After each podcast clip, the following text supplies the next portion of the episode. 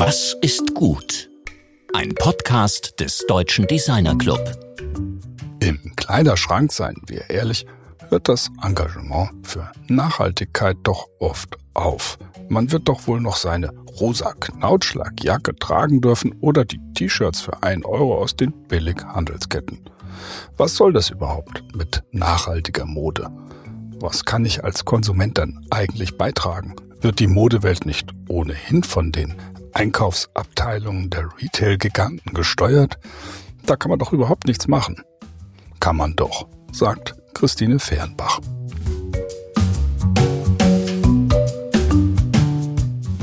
Hallo und herzlich willkommen zu einer neuen Folge unseres Podcasts mit dem Titel Was ist gut?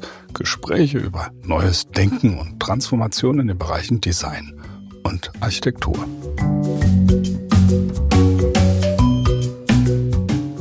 Letzte Woche sprachen wir mit Britta Wagemann und Samson Kirschning darüber, wie Design helfen kann, die Gesellschaft zusammenzuführen. Die beiden arbeiten in der Kasseler DesignerInnen und KünstlerInnen-Gruppe Rahmenwerk daran, lebenswerte städtische Räume zu schaffen. Ganz konkret ging es um ein temporäres Projekt in Kassel mit dem Freiluftexperiment Untere Königsstraße aus dem Jahr 2021 konnte die Gruppe durch das Stilllegen einer Durchgangsstraße soziale Interaktionen und Kommunikation in Gang bringen, dort wo zuvor nur Lärm und Verkehr war.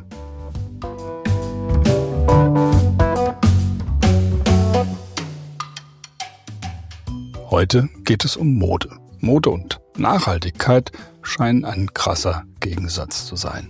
Bekanntlich trägt Einwegmode zu ökologischen Desastern bei, in der Produktion in Schwellenländern genauso wie beim Transport und der Entsorgung. Von echtem Recycling gar nicht zu reden. Christine Fernbach ist Diplomdesignerin und Fotografin. Sie ist eine exzellent vernetzte Macherin und ehrenamtliche Vorstandsvorsitzende des Branchenverbands Hessen Design. Bis 2016 war sie als Bereichsleiterin für Marke, Kommunikation und Sortiment bei der Manufaktum GmbH für die strategische Weiterentwicklung und Transformation verantwortlich.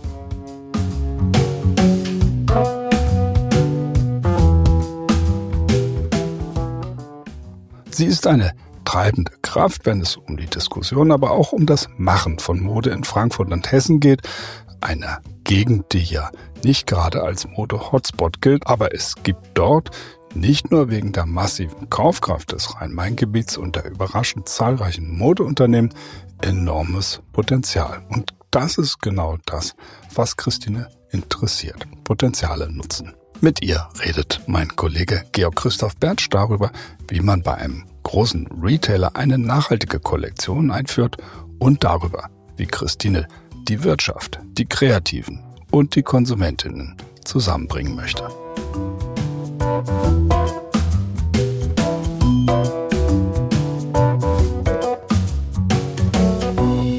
Ja, heute sind wir mit Christine Fehrenbach verbunden. Ich freue mich sehr, dass es geklappt hat. Hallo Christine. Ich freue mich auch sehr. Danke. Danke, Georg, für die Einladung. Ja, selbstverständlich. Es gibt ja genug zu besprechen. Das mag wohl sein, ja.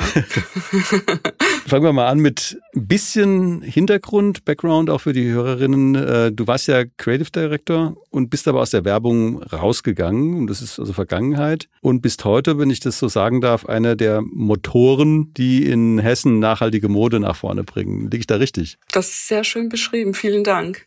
Motoren, ja, ich denke schon, irgendwo ja. Mhm. Ich beschäftige mich jetzt seit vielen Jahren damit und versuche in Hessen da auch noch mehr Akzeptanz und mehr Sichtbarkeit für das Thema Sustainable Fashion zu finden. Sustainable Fashion oder nachhaltige Mode, das ist ja jetzt mhm. im Jahr 2022 so ein Household Name, also man redet viel darüber. Die Frage ist aber immer noch, wie bringt man eigentlich Sustainable Fashion in die Regale und damit an die Kundinnen? Damit hast du dich ja sehr intensiv beschäftigt, also unter anderem mhm. bei Manufaktum. Also wie bringt mhm. man jetzt in ein, damals ja, jetzt Manufaktum mal das Beispiel, Haus, das da nur sehr schwach aufgestellt war in der Richtung, deren gesamte Kollektion auf ein nachhaltiges Level, wie geht das?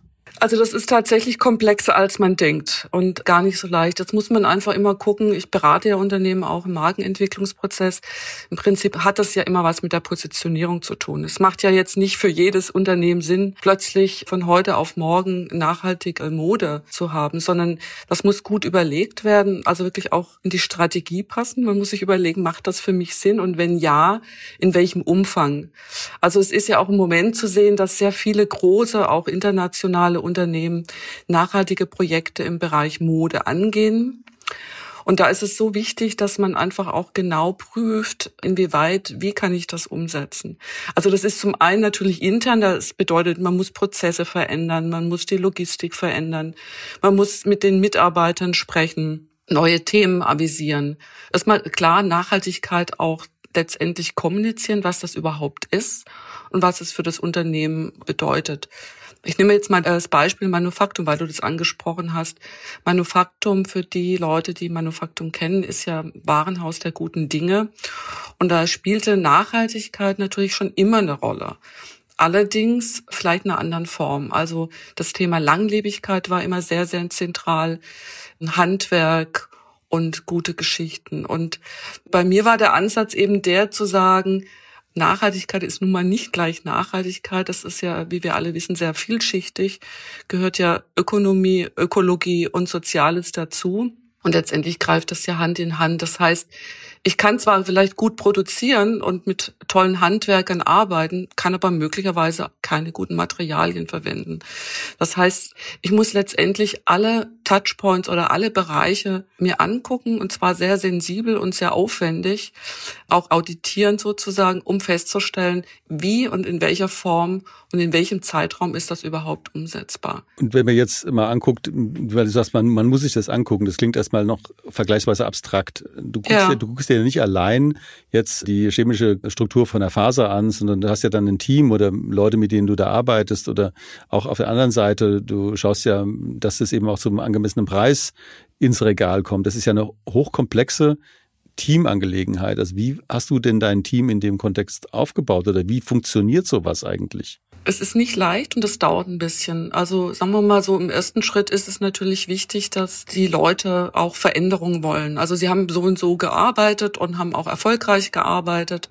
Und jetzt kommt da jemand wie ich und die sagt, äh, denkt noch mal drüber nach, ob das, was ihr so getan habt, auch in der Form jetzt heute noch stimmig ist. Das heißt, man macht Workshops, also wir haben etliche Workshops gemacht, externe Berater eingeladen, Materialspezialisten, die sich mit neuen Materialien auskennen, Leute, die eben schon Erfahrung gemacht haben. Also wichtig ist auch im Team nicht nur irgendwie zu diskutieren, sondern auch wirklich Experten einzuladen, die beratend zur Seite stehen. Und das ist, wie gesagt, ein Prozess. Das geht nicht von heute auf morgen. Und dann macht man auch Tests. Also es ist ein bisschen so wie im Design Thinking Prozess, wo man sagt, was für eine Aufgabe habe ich? Welche Kunden möchte ich überhaupt ansprechen? Weil so Unternehmen wie Manufaktum hat ja nenne es jetzt mal verschiedene Kunden, verschiedene Personas, die auch unterschiedliche Ansprüche an die Mode haben.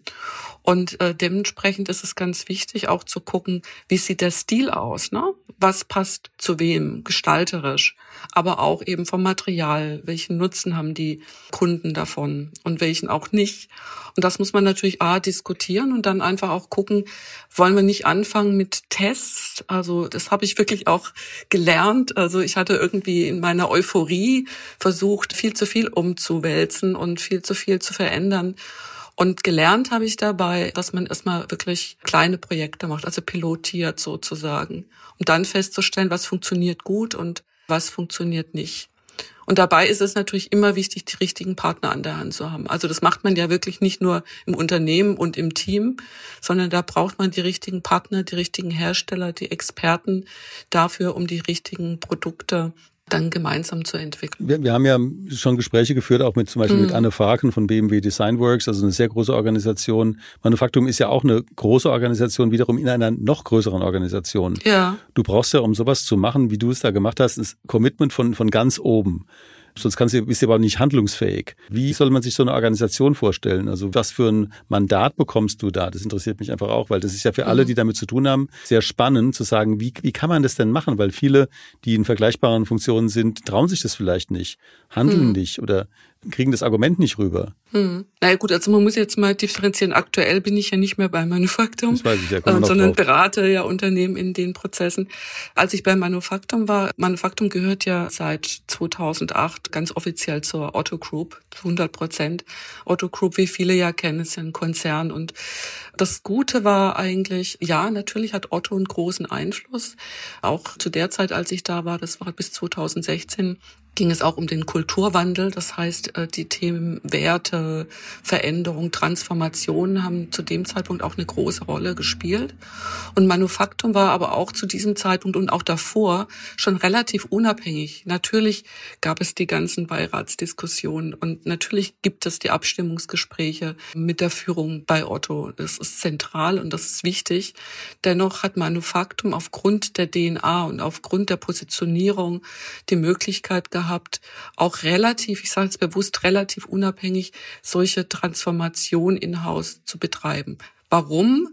Weil es jetzt nicht was völlig Neues war, weil es letztendlich nur aufgebaut hat auf dem, was war. Nochmal eine Frage, bevor wir das Thema Manufaktum verlassen. Ähm, ich weiß ja, dass du da wirklich sehr viel erreicht hast und auch, dass Mitarbeiterinnen in deinem Team sehr traurig waren, als du gegangen bist. Das, ja. das ist ja, die Branche hat es ja mitbekommen. Du bist dann plötzlich weg gewesen. Was, wieso, was ist da passiert?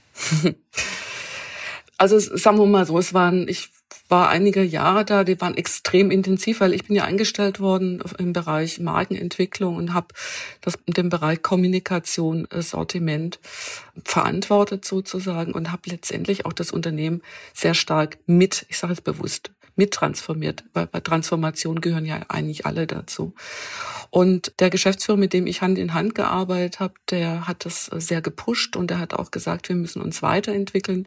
Manufaktum ist zwar als die guten alten Dinge, alt steht überhaupt nirgendwo drin, aber jeder impliziert da alte Dinge, ist dadurch sehr bekannt. Aber wir müssen uns ja auch in die Zukunft ausrichten. Also nicht nur auf technischer Ebene, weil das Thema Digitalisierung zu dem Zeitpunkt auch eine ganz, ganz große zentrale Rolle gespielt hat, sondern auch inhaltlich. Und dafür bin ich natürlich auch angetreten. Das heißt, ich hatte damals Social Media aufgebaut, PR aufgebaut, was es eigentlich nicht gab. Ne? Das muss man sich mal vorstellen. Das war 2015. Ja, und dadurch, dass es, sagen wir mal, intern Diskussionen und Problematiken gab, in der Geschäftsleitung, möchte jetzt da auch nicht so unbedingt näher drauf eingehen, war mein Mandat, Transformation zu machen und weiterzuentwickeln, nicht mehr so stark im Fokus wie zu dem Zeitpunkt, als ich angefangen habe. Also ich habe viel verändern können und das war auch eine unglaubliche, ich würde mal sagen, eine der intensivsten Zeiten, die ich hier hatte und habe viel auf den Weg gebracht und das meiste, was heute zu sehen ist, habe ich mit begleitet. Aber für mich war dann der Zeitpunkt, wo ich gedacht habe, na ja, gut, wenn das obere Mandat nicht mehr steht und ich nicht mehr die Möglichkeit habe, weiterzuarbeiten, weiterzuentwickeln, ist es für mich auch nicht mehr sinnvoll, in dem Unternehmen äh, zu bleiben. Und deswegen bin ich gegangen bin aber dann gleich im nächsten Schritt letztendlich so indirekt von dem Beirat von Manufaktum abgeworben worden und habe anderthalb Jahre als freier Consultant die Firma Heine begleitet, mhm. auch ein Transformationsprozess. Das ist natürlich einerseits möglicherweise ein Unglück für Manufaktum, dass du nicht mehr da bist, auf der anderen Seite ein Glück für die Designszene, weil du dadurch mit dieser Transformationserfahrung ja dann in zahllosen Projekten aktiv geworden bist. Also ich mhm. denke, dass es das Besondere ist eben natürlich diese Erfahrung, diese Industrieerfahrung, möchte ich mal sagen. Aber du bist ja als Vorständin von Hessen Design ja auch in eine institutionelle Verantwortung reingegangen. Hm. Ja. Was machst du damit mit dieser Institution oder was macht die Institution oder was versucht ihr da zu machen mit den Möglichkeiten eines Designinstituts, eines, äh, wie auch immer man das bezeichnen sollte, vielleicht auch immer eine Definition, was ihr, wie ihr euch eigentlich seht? Naja, also Hessen Design ist ja letztendlich auch, ja, es ist das Land Hessen steckt dahinter, das Ministerium und hat die Aufgabe, letztendlich auch Designverbände oder Designaktivisten, Designagenturen, Einzeldesigner zu verbinden, zu vernetzen und neue Möglichkeiten für die zu entwickeln. Das sind einmal Design Competition, haben wir Hessen Design Competition, der Hessen Design Roots. Und dieses Jahr war begleitend zu meinen Aktivitäten, also zu meinen Aktivitäten, die ich als Unternehmen gemacht habe, auch Hessen Design präsent auf der Fashion Week. Also im Prinzip geht es ja auch darum, wie bei allen Unternehmen oder Institutionen wirklich zu gucken, wo ist meine Stärke wie kann ich äh, jetzt auch die Designszene in Hessen bereichern, was kann ich dafür tun, dass sich Designer untereinander vernetzen und auch Möglichkeiten erkennen, sich weiterzuentwickeln im Bereich Nachhaltigkeit zum Beispiel. Diese Fashion Week, du hast es eben ganz so beiläufig gesagt, das ist natürlich ein großes äh, Ding. Es ist auch irgendwie ein, unerwarteter ähm, äh, Schritt gewesen, dass die Fashion Week ähm, von Berlin nach Frankfurt äh, kam. Da gibt es viel Bewegung in alle Richtungen. Äh, das sind, ist ein Phänomen, das hier erstmal gar nicht richtig verstanden wurde ähm, weil Frankfurt ist zwar eine der großen Business Destinations und, und ein absolutes Powerhouse in, in der europäischen Wirtschaftswelt, aber es ist eben nicht als, als Modestadt ähm, bekannt. Mhm. Was sind denn die Potenziale, wenn man jetzt mal auf die Stadt guckt oder auf die Region, die du da siehst oder die du gerne mehr heben würdest? Mhm. Also man muss natürlich sagen, es war jetzt, glaube ich, vor zwei Jahren, nicht schon, nicht, nee, anderthalb Jahren, als entschieden worden ist, dass Premium, Sieg und The Crown und die Neonit, die ja der Messe Frankfurt gehört, komplett nach Frankfurt gehen. Und das war für Frankfurt also ich möchte wirklich sagen, so, ich glaube, wir haben ja schon mal drüber gesprochen, so eine Art Momentum, ja. Mhm. Oh, wow, jetzt Mode aus Frankfurt, also die ganze Szene und auch Deutschland oder europaweit haben die mehr oder weniger auch nur den Kopf geschüttelt. Also Frankfurt ist nun mal mehr für Banken bekannt als für Kreativität und Mode. Und was ich so beobachtet habe, wir alle wissen ja, und du bist ja auch da ganz eng verzahnt, wir haben eine sehr, sehr intensive Designszene und eine sehr gute Designszene und auch Kunstszene, die vielleicht deutschlandweit gar nicht so wahrgenommen wird. Aber ich habe festgestellt, dass plötzlich ganz viele Designer, jetzt so zum einen Modedesigner oder kleinere Labels, und auch ja Künstler und Designagenturen plötzlich gesagt haben, wow, da passiert was. Wir machen da jetzt was gemeinsam und wir wollen was bewegen. Da ist auch viel entstanden, zumindest mal im ersten Schritt konzeptionell, weil wir ja in den letzten zwei Jahren ja leider wenig Möglichkeiten hatten, das sichtbar zu machen durch Corona. Kein besonders glücklicher Zeitpunkt für Frankfurt, muss man ehrlicherweise sagen. Ich habe ja äh, im Januar ein Projekt umgesetzt, Transforming Frankfurt Fashion was ich auch ein Dreivierteljahr überlegt habe, setze ich es um, mache ich es oder nicht, weil die Schwierigkeiten, die wir ja alle hatten, nicht nur wirtschaftlich, weil natürlich viele Sponsoren auch abgesprungen sind, sondern auch, wie kann man es überhaupt umsetzen, weil fast täglich neue Erkenntnisse in Richtung, was ist möglich oder was ist nicht möglich, aus Corona-Sicht abzubilden waren. Das heißt, ich selbst habe es umgesetzt mit einem Team, mit verschiedenen anderen Leuten und auch mit Hessen Design. Das war unglaublich. Vor allem der PR-Effekt war sensationell, kann man nicht anders sagen. Und gleichzeitig war eine Woche später, haben wir alle in Frankfurt die Information bekommen, dass Premium wieder abwandert nach Berlin, also mhm. wieder zurückgeht in den Ursprung. Was ein shocking Moment war. Wir haben versucht, ich sage jetzt mal im, in den Möglichkeiten, die wir zu dem Zeitpunkt alle hatten, Area Festival, Messe Frankfurt, die Neonyt, Seven Charlie, also verschiedene Protagonisten wirklich was zu machen.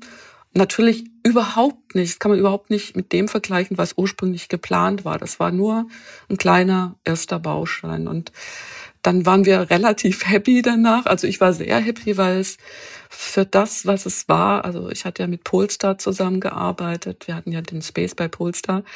Haben wir das super hingekriegt. Ich hatte eine tolle Künstlerin, Beatrice Steimer, mit der ich Installationen gemacht habe.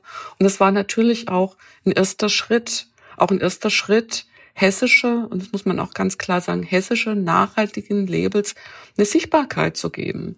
Also es waren nicht so viel äh, Labels, weil natürlich auch viele mit Unsicherheiten verbunden waren und nicht wussten, ob es für sie Sinn macht, sich da jetzt sichtbar zu machen in dieser Zeit. Und gleichzeitig war der Effekt unheimlich toll. Und darauf aufbauend soll das, ich sage jetzt bewusst soll und nicht sollte, das ja im Juli noch wesentlich größer werden. Und der Hintergedanke war und ist, du hast ja vorhin gefragt, wie schafft Frankfurt aus einer Nullposition im Bereich Mode plötzlich sichtbar zu sein. Und für mich und für, für die, mit denen ich gearbeitet habe, war das immer zentral. Wir haben in Hessen großes Potenzial. Wir haben etliche große Unternehmen, unter anderem Hess Natur, auch Jack Wolfskind sitzt hier.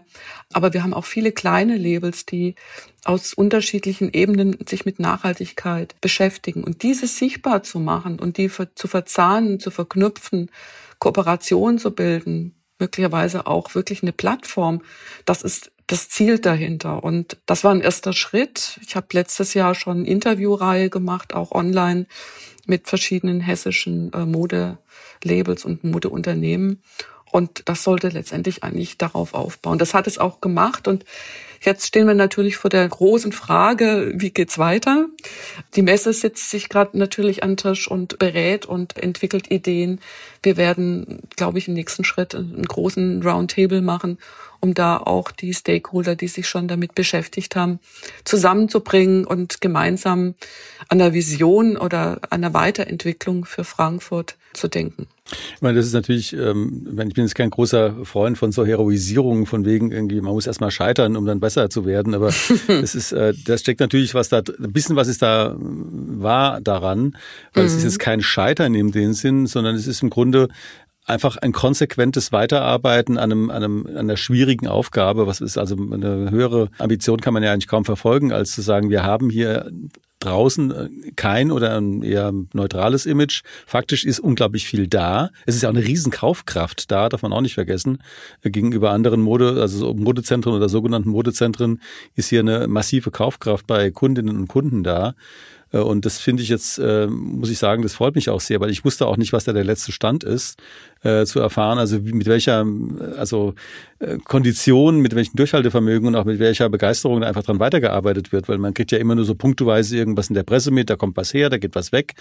Aber das letztlich, und deshalb finde ich eigentlich den Begriff, den ich eingangs verwendet habe, dass du eine Art Motor bist, äh, da jetzt noch mehr bestätigt, äh, dann einfach zu sagen, pff, was soll das denn mal weiter? So? Und äh, das, die Frage ist jetzt für mich äh, so ein bisschen, das sind jetzt institutionelle Themen gewesen, also Hessendesign und so. Und was dich jetzt, ich meine, du bist ja äh, Kommunikationsdesignerin und Fotografin von der Ausbildung her. Mhm. Bist ja ein mhm. total visueller Mensch, also eine mhm. absolut ästhetisch orientierte Frau. Mhm. Und ähm, ich frage jetzt mal ganz direkt, was dich momentan, wenn du so rausguckst und die Mode siehst, die jetzt gerade passiert, was dich so am meisten kickt. Also so wirklich, du sagst, was habe ich jetzt in den letzten Tagen gesehen, wo ich sagen würde, so, das ist jetzt irgendwie richtig klasse, das hätte ich gerne oder das würde ich gerne mal anfassen. Gibt's da irgendwas? Ja, ich lasse mich immer super gerne inspirieren. Also ich kann jetzt gar nichts, also es gibt so Modelabels, die ich einfach irgendwie toll finde, die auch nicht unbedingt immer in Frankfurt sind, aber auch in Frankfurt gibt's ja das Quartier Frauen, Kokolores, eine Partnerin auch. Da gibt's wunderschöne Sachen, tolle Dinge. Ich habe mir jetzt auch mal wieder was gekauft, seit langem, muss ich sagen, weil ich auch mein Kaufverhalten verändert habe. Ich kaufe lieber sehr hochwertig und sehr gut und meine Sachen sind meistens extrem langlebig. Und ja, also ich bin gar nicht so die, diese Wahnsinns-Shopperin. Ich kombiniere gerne und lasse mich von guten Dingen inspirieren. Ich habe einen Partner, The Guest List, und da habe ich mir auch mal wieder was gegönnt, was ich sehr schön finde, das Kaschmir sogar. Also inspiriert wird man viel. Ich glaube, wir haben alle, und das sagen die Zahlen auch, es ist schon durch Corona eine große Veränderung im Kaufverhalten eingetreten.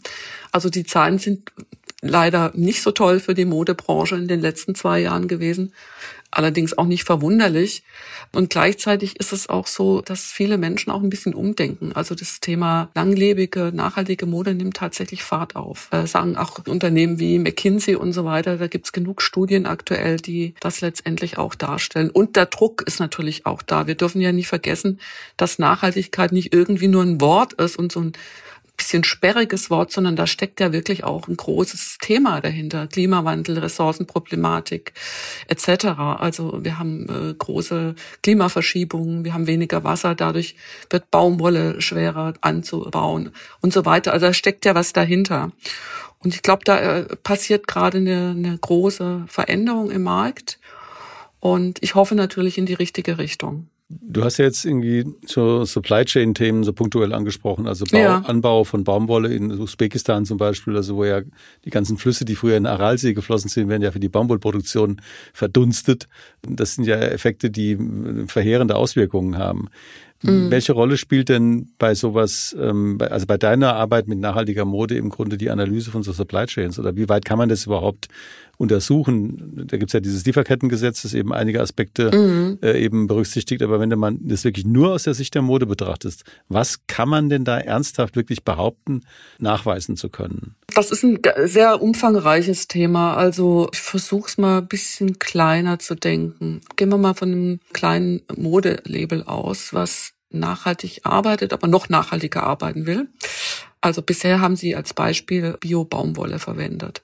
Und jetzt wollen sie weitergehen. Da gibt es einfach extremst viele Optionen. Also das Thema Recycling spielt eine große Rolle. Das Thema Circular Economy, was es ja schon beinhaltet, dass die Produkte, die entwickelt haben oder die Materialien, die entwickelt wurden, wieder in den Kreislauf zurückgeführt werden können. Und das wird ja auch teilweise unterstützt. Also man bekommt auch Fördergelder.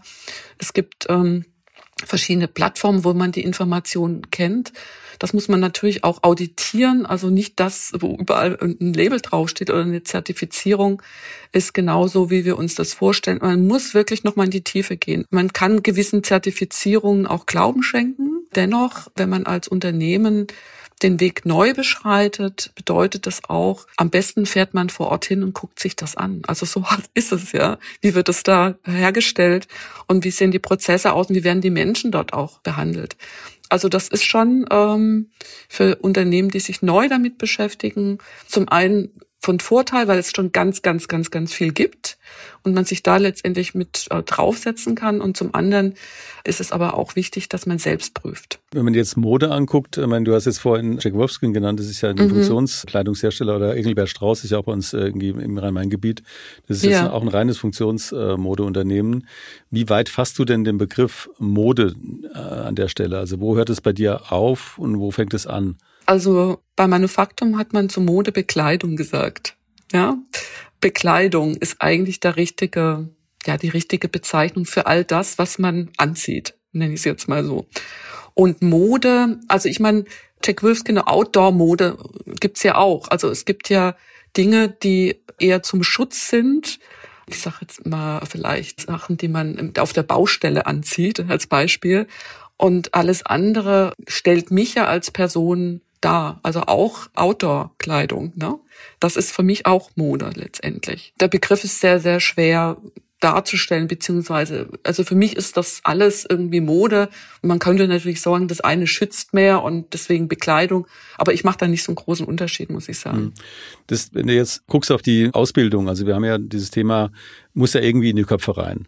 Mhm. Du hast jetzt aufgrund von deiner Qualifikation als Designerin natürlich als Fotografin da einen Blick drauf. Du hast diese Ochsentour im Grunde auch durch Unternehmen gemacht und auch dort sehr viel mhm. verändern können.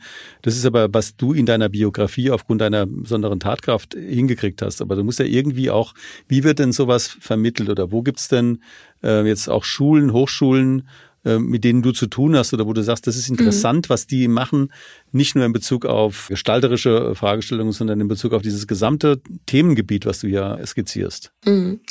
Also da muss ich sagen, da bin ich total optimistisch. Ich habe ja verschiedene Lehrtätigkeiten gehabt und war auch in der AMD in Berlin und habe mit Berlin, damals noch S-Motte Hochschule, für Manufaktum damals das erste Cradle-to-Cradle-Produkt für die Otto Group gemacht. Es war ein äh, Masterprojekt äh, zum Thema Sustainable Fashion. Und da ich unterschiedliche Lehrtätigkeiten habe und versuche natürlich, weil ich ja so überzeugt bin, das immer wieder zu vermitteln, stelle ich schon fest, dass für viele Studierende das schon fast selbstverständlich ist. Also das Thema Nachhaltigkeit ist nicht mehr ein Add-on, sondern das ist Teil des Ganzen. Ich denke mal, das ist auch bei dir so oder in Frankfurt oder auch in Offenbach bei der HFG. Im Bereich Produktdesign, das ist ein selbstverständliches Element. Da wird gar nicht mehr diskutiert. Und ich glaube, das ist ein ganz, ganz wichtiger Punkt, dass die Generation nach uns sozusagen da schon ganz anders mit aufwächst, ja, und noch schon ganz andere Themen hat und das schon viel natürlicher ist. Und dementsprechend sehe ich aktuell auch in der AMD in, in Wiesbaden, die ja von Fresenius letztendlich gegründet worden ist, eine ganz große Veränderung. Allerdings ist nicht nur das Thema Nachhaltigkeit da zentral, sondern ein Punkt, den wir im Vorfeld auch schon mal diskutiert haben, das Thema Digitalisierung spielt ja auch eine extrem große Rolle, weil Nachhaltigkeit und Digitalisierung sehr, sehr Hand in Hand geht. Auch wenn man das vordergründig gar nicht so glaubt, aber tatsächlich ist es so. Ja, wir haben ja auch schon viele äh, Designerinnen, vor allem äh, witzigerweise im Programm gehabt, die sich mit äh, nachhaltigen Startups beschäftigen. Also Lea Bilgic, Lea Schücking von Shards aus Kassel oder eben auch Emily Burfeind, mhm. die, die ja den wunderbaren Sneaker da entwickelt die hat. Die habe ich entdeckt, ne? Gut, ja. ich, ich kannte sie auch aus, aus, aus Projekten an der, an der Hochschule. Ja. Von daher, also das ist, äh, das ist natürlich aber ja, wichtig, ja. dass man die eben da mit dem Entdecken das ist ein wichtiger Punkt, weil man muss die Leute ja für bestimmte Szenen entdecken oder für in genau. bestimmten Szenen kommunizieren. Also einfach jemanden in irgendeiner Nische zu entdecken und da stehen zu lassen, das reicht nicht, sondern auch die äh, dann, man die hat ja auch in Hessen Design Competition auch einen Preis gewonnen, ist ja auch ein Thema. Äh, mhm. Äh, diese Form der Förderung von jetzt nicht nur, sage ich mal, der Generation der jüngeren äh, Gestalterinnen, sondern von einzelnen Personen, wo man sieht, die sind ähm, wirklich besonders interessant, weil sie eben auch besonders starke transformative Impulse da reinbringen. Mhm. Ist das auch ein Thema von, von Hessen Design oder von dem, was ihr da macht? Ja, ich meine, die Competition bildet das letztendlich ab. Da geht's ja um, sagen wir mal, das breite Spektrum von Design. Da geht's jetzt nicht nur um Mode, einfach auch Talente herauszukristallisieren und die zu fördern. Da gibt's ja dieses Mentoring-Programm, um sie zu stärken und auch in dem Prozess zu begleiten, weil Bleiben wir mal bei Emily. Also Emily habe ich tatsächlich über Instagram kennengelernt, weil ich irgendwann auf Instagram ihren Schuh gesehen habe und gedacht habe, wow, Hundehaar als Obermaterial und Pilzmyzel als Sohle, hm. echt schräg. Und so bin ich mit ihr eigentlich in Kontakt gekommen.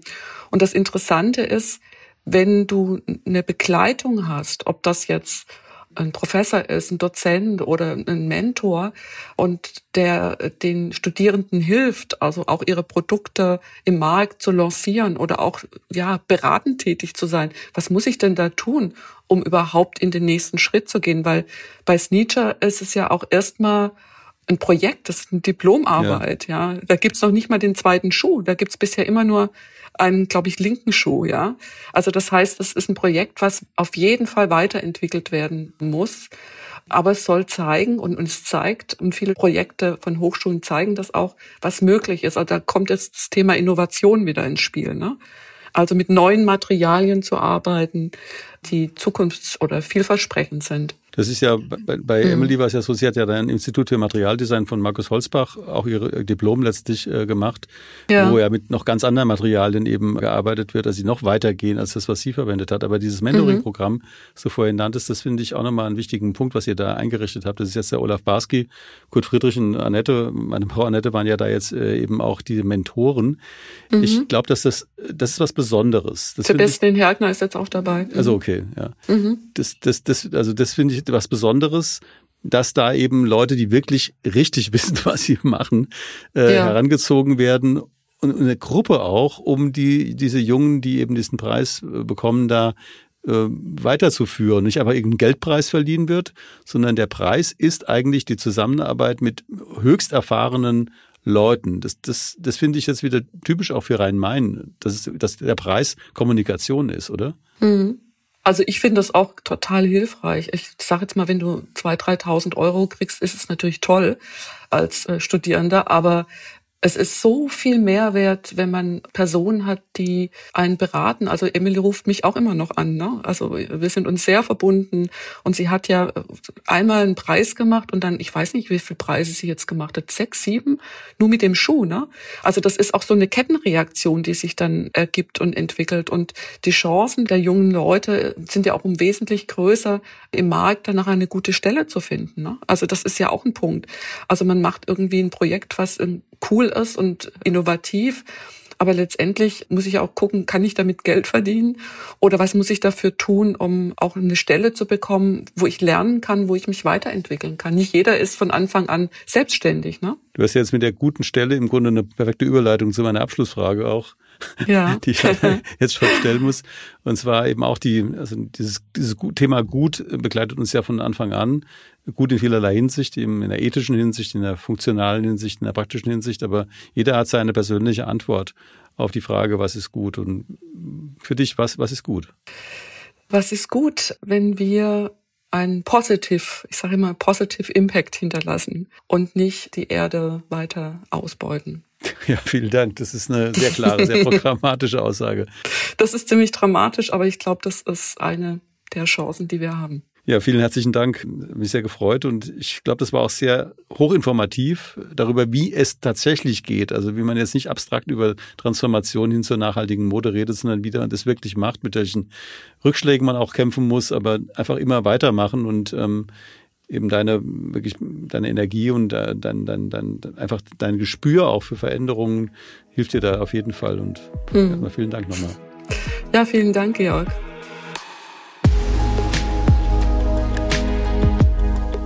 Das war Georg im Gespräch mit Christine Fehrenbach, von der wir erfahren haben, wie viel Power man in den Transformationsprozess stecken muss, um wirklich etwas zu erreichen. Aber auch, dass man wirklich eine Menge erreichen kann, wenn man an der Sache konsequent dranbleibt.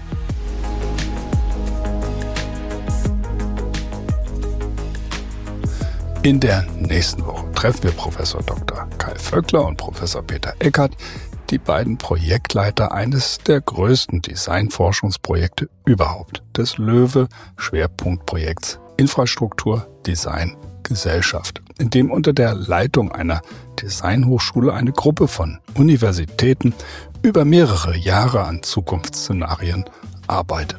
Vor wenigen Wochen erschien ihr erster Dokumentationsband mit dem Titel Mobility Design die Zukunft der Mobilität gestalten.